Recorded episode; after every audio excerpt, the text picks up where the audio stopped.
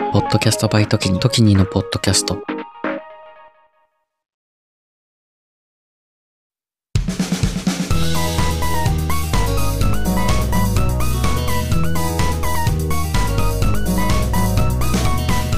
ポッドキャストバイトキニ、トキニのポッドキャスト。エモさとロジカル半分ずつのラジオ。エモーショナルのロジック。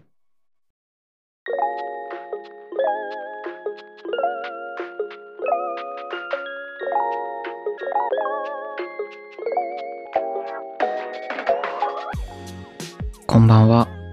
ちょっと社会派な深夜系ポッドキャスト、エモーショナルのロジック、パーソナリティの時にです。今回も、えー、 Podcast Weekend、AUTUMN 22についてお話を続けようかなと思うんですけれども、まあ、前回はね、あのー、無人スペースがあるというふうにお話ししまして、今回のポッドキャストウィーケンドでは、出展希望をしていた番組さんの中で、えー、まあ、出展が、まあ、スペースの関係上できなかった方々に向けて無人スペースというものが用意されていてでそこ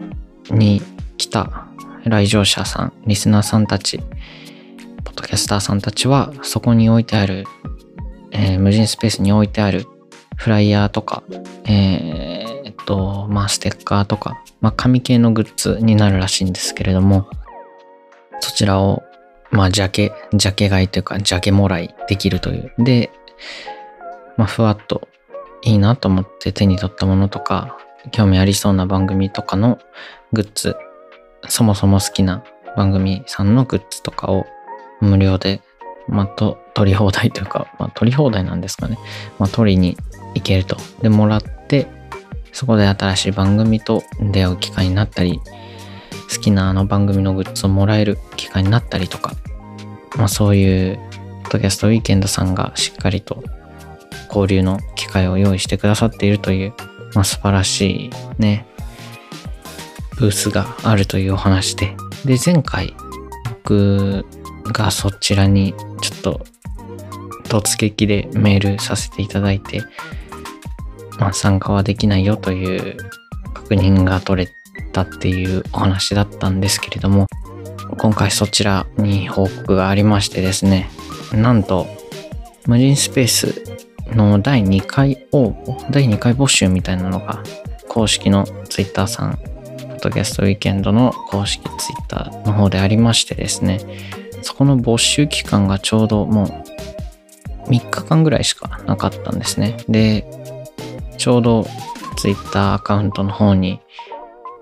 通知をつけていて、で、すべてのツイートが見れる、すべてのツイートで通知が来れるようにしてて、ポッドキャストウィーケンドの最新情報を固定に入るようにしていたんですけれども、それでね、ちょうど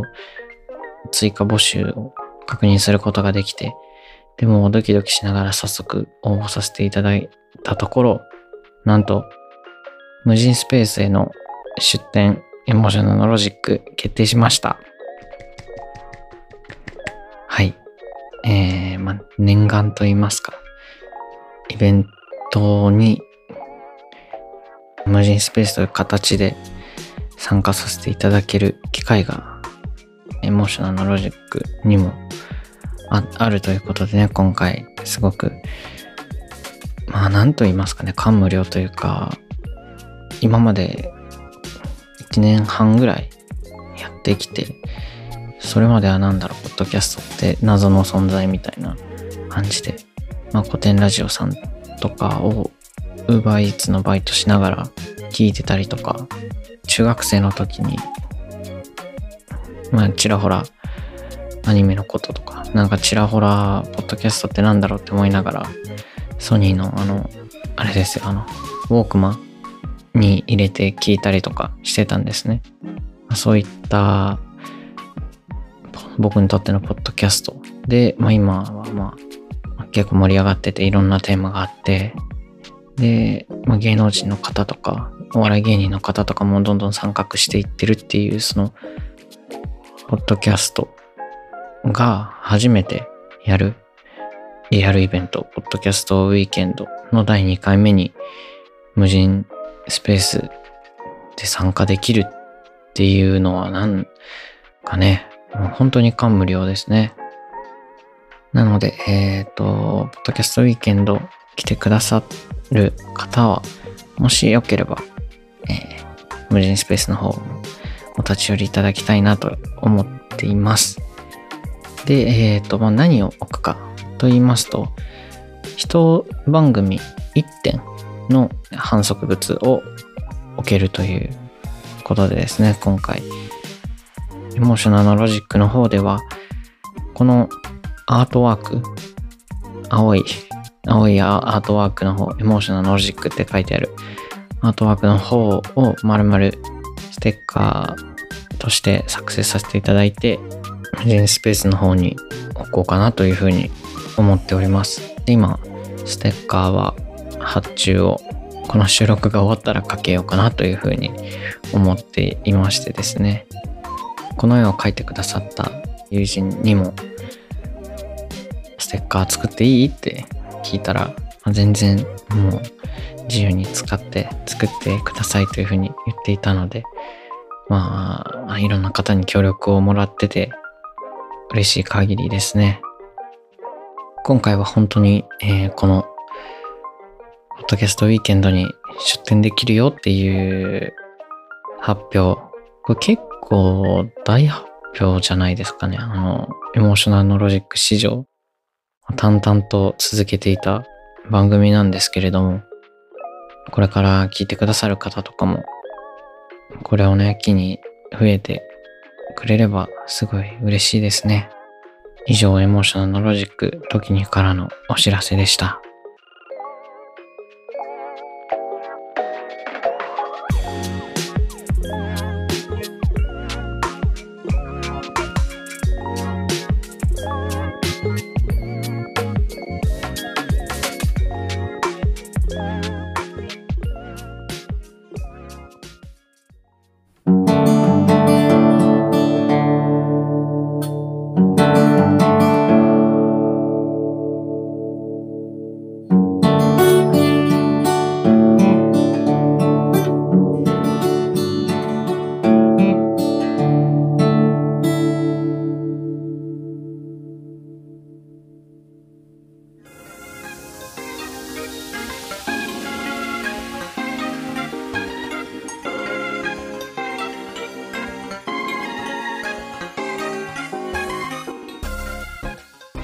今回は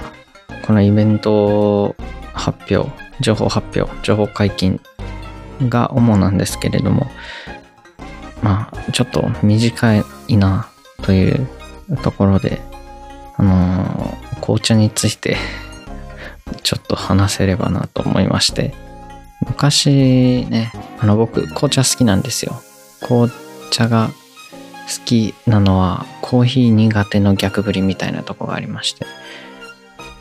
高校生の時とか勉強する時に結構コーヒー飲んでてで甘いのをいっぱい飲んでなんか歯がキシキシしたりとか口が甘ったるくなったりするのが結構苦手でなのでなんか声優のブラックコーヒーみたいなのを買ってであの飲みながら勉強したりしてたんですけど高校の時に伸びすぎで結構お腹壊したりとかしてて、あとは、あの、肌荒れも結構多くて、コーヒーだったりとか、まあ、チョコだったり、ナッツだったりとか、そういう豆由来の、なんか油多そうなやつは全部、もう4年ぐらいカットしてるんですよ。食べない、飲まないようにしてて。で、うん、昔から緑茶が好きだったなというのもあって、紅茶も結構好きでして、コーヒーの代わり、カフェイン摂取、コーヒーの代わりは紅茶でしてるんですね。で、紅茶屋さんが、まあ、少ないなと。日本において。コーヒー文化、結構コーヒー文化で、道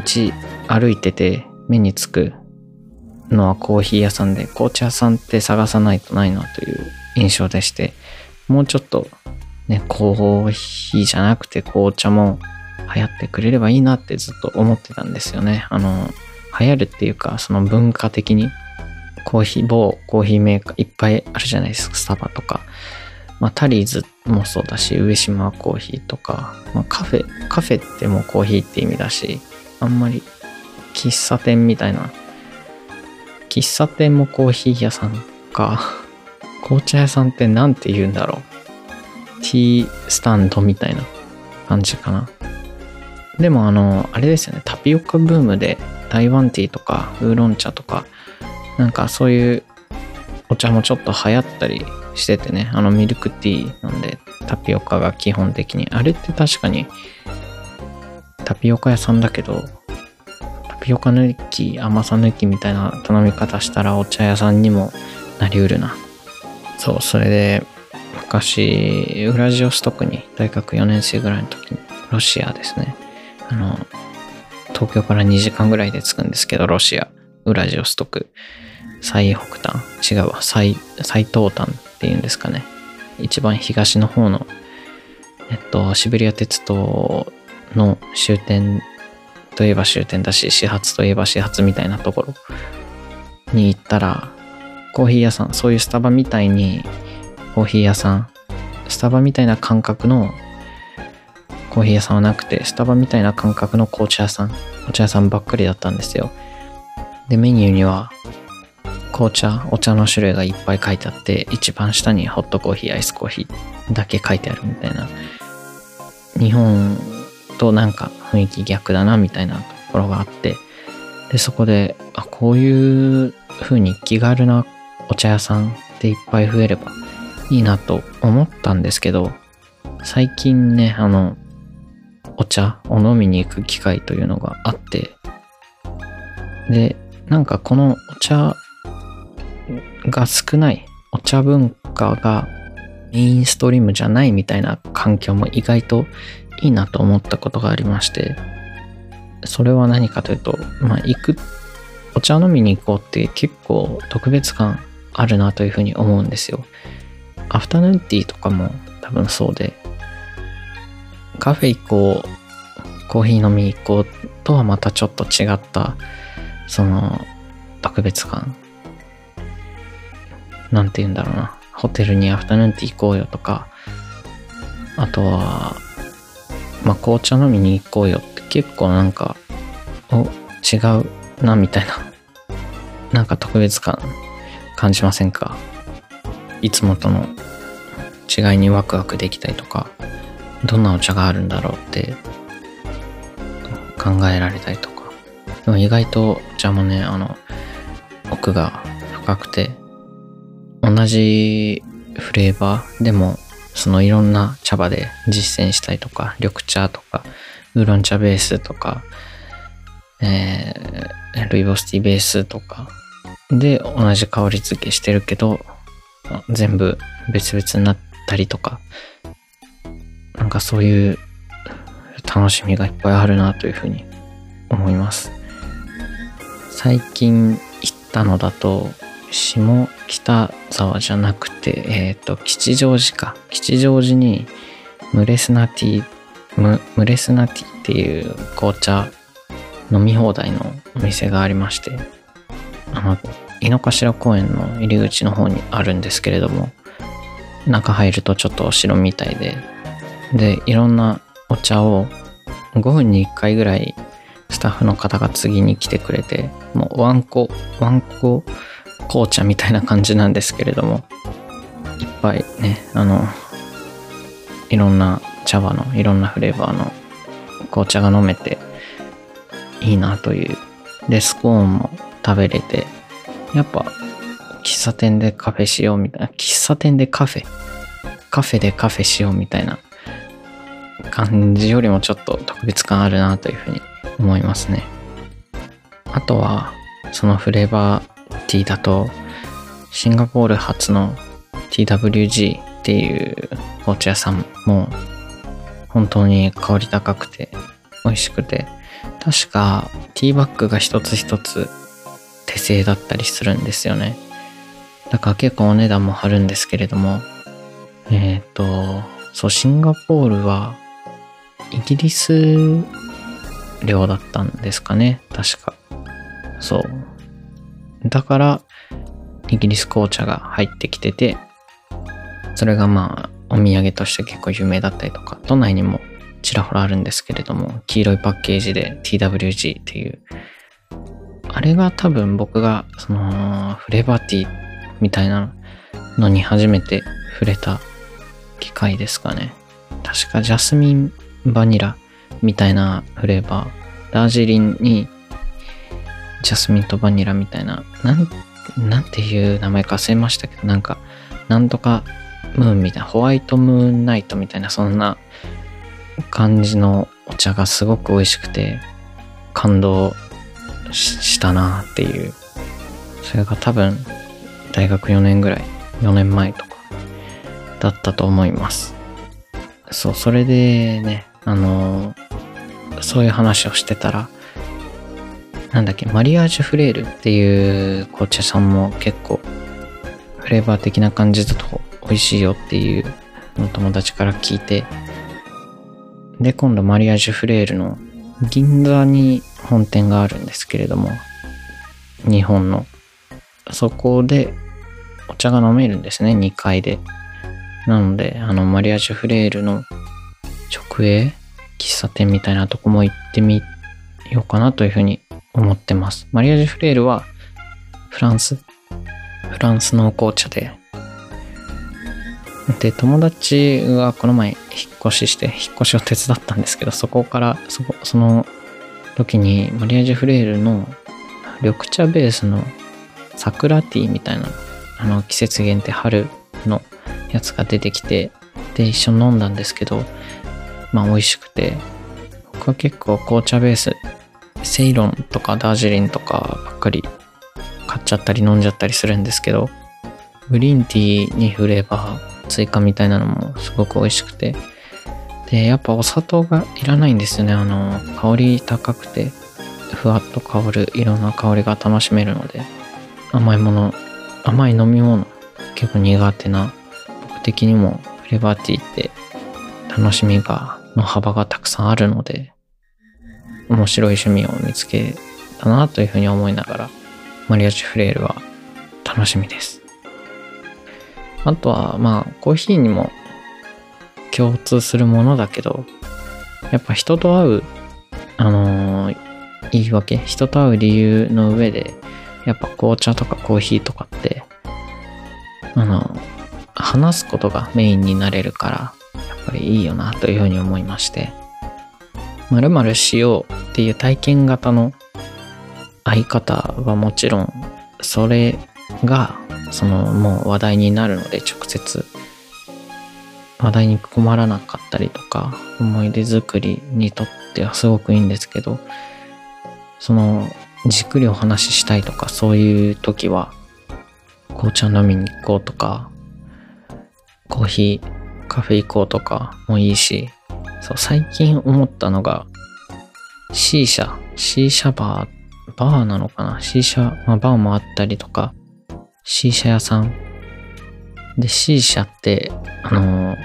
本当にお話メインになるから C 社行こうってすごい特別感あるなって思ったんですけど友達と言ったら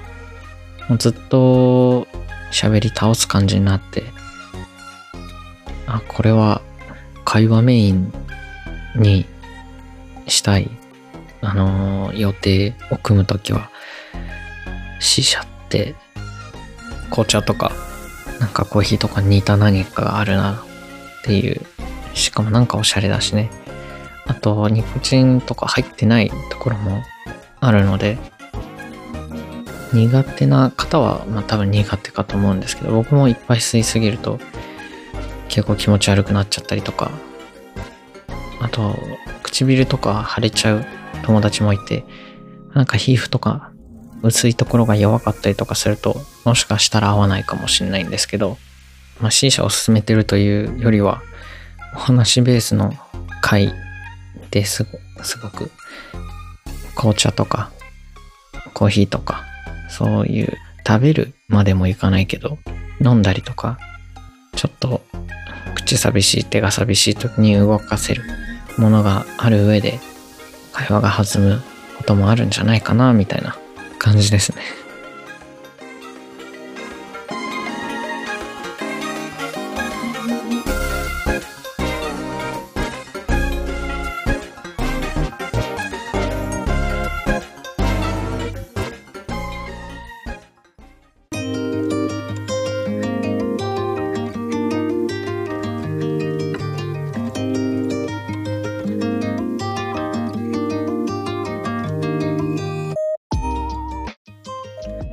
それでは、えー、Apple Podcast で聞いてくださっている方はサブスクリプションの登録、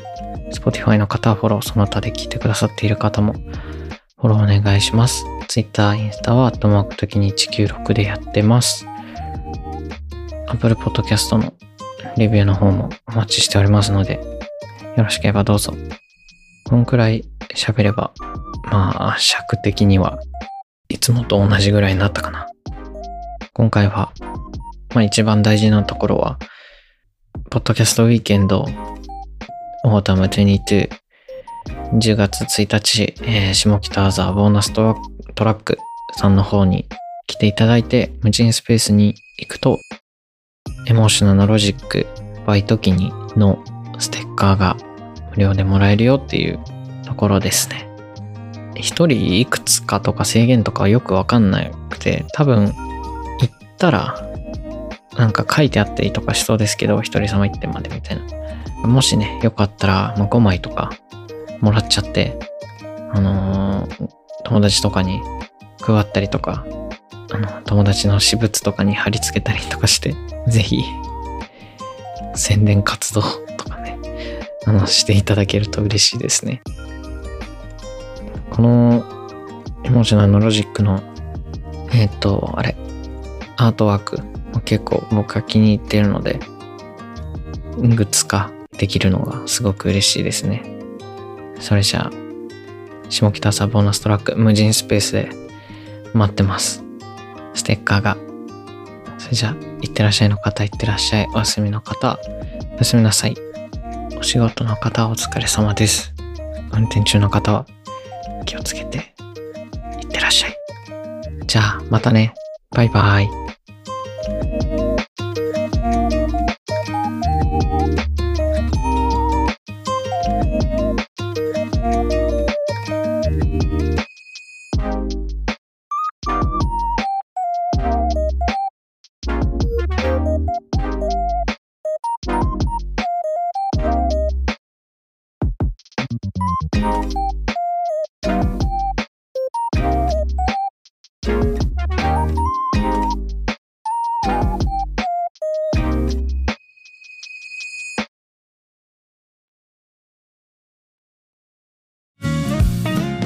モーショナルのロジックをお聞きの皆さん、こんばんは。数年後に仕事を辞めて世界一周をしたい僕とキニが各国に詳しめなゲストと一緒に旅を語る世界一周準備系ポッドキャスト地球地元化計画は不定期随時配信中です。番組は概要欄トップの時に総合リンクから、ポッドキャストで一緒に旅しませんか？